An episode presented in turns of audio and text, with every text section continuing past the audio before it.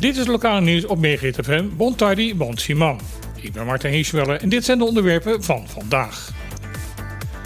Op zijn er steeds meer jongeren die zelf op zoek gaan naar hulp bij mentale problemen.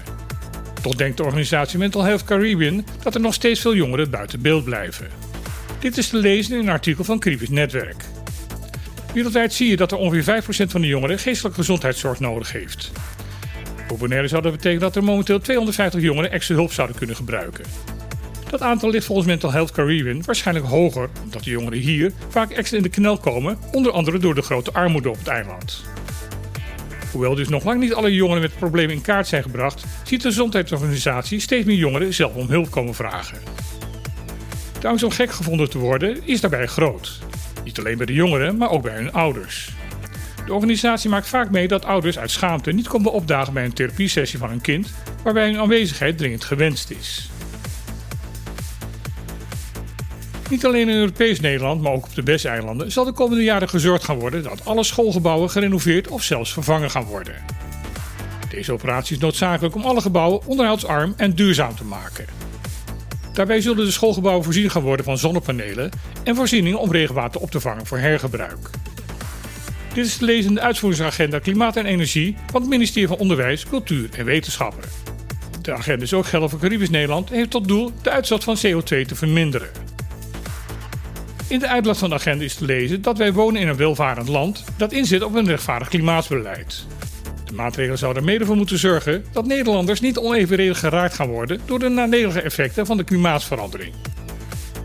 De komende tijd zal duidelijk worden wat deze maatregelen concreet voor Bonaire zullen gaan betekenen.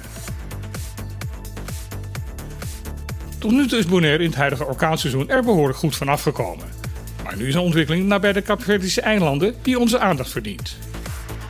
Momenteel is systeem AL94 nog een rommeltje van buien, onweer en harde wind. Maar de deskundigen zijn ervan overtuigd dat dit gebied in relatief korte tijd zou kunnen uitgroeien tot een tropische storm of zwaarder.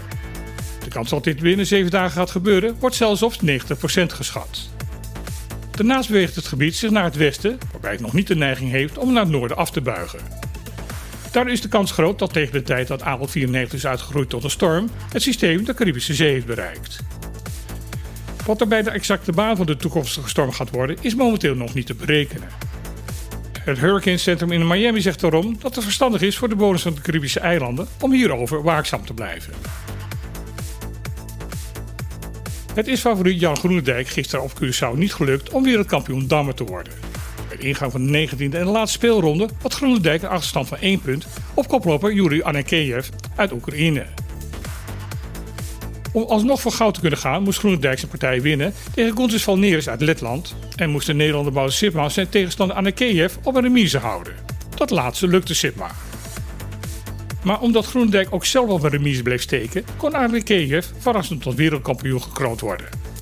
Alle deskundigen waren wel over eens dat hij een terechte kampioen is. Dat Nederland nog steeds tot een van de sterkste damlanden van de wereld behoort, mag blijken uit het feit dat de plaatsen 2, 3, 4 en 5 naar Nederland gingen. De drie deelnemers uit Curaçao kwamen wat niveau betreft wat tekort tegen de wereldtop, maar werden wel geprezen voor de interessante partijen die ze hebben gespeeld. Dit was weer het lokale nieuws op Megahit FM. Ik wens iedereen nog een mooie dag toe zonder veel ingewikkelde stellingen. En dan heel graag weer. Tot morgen!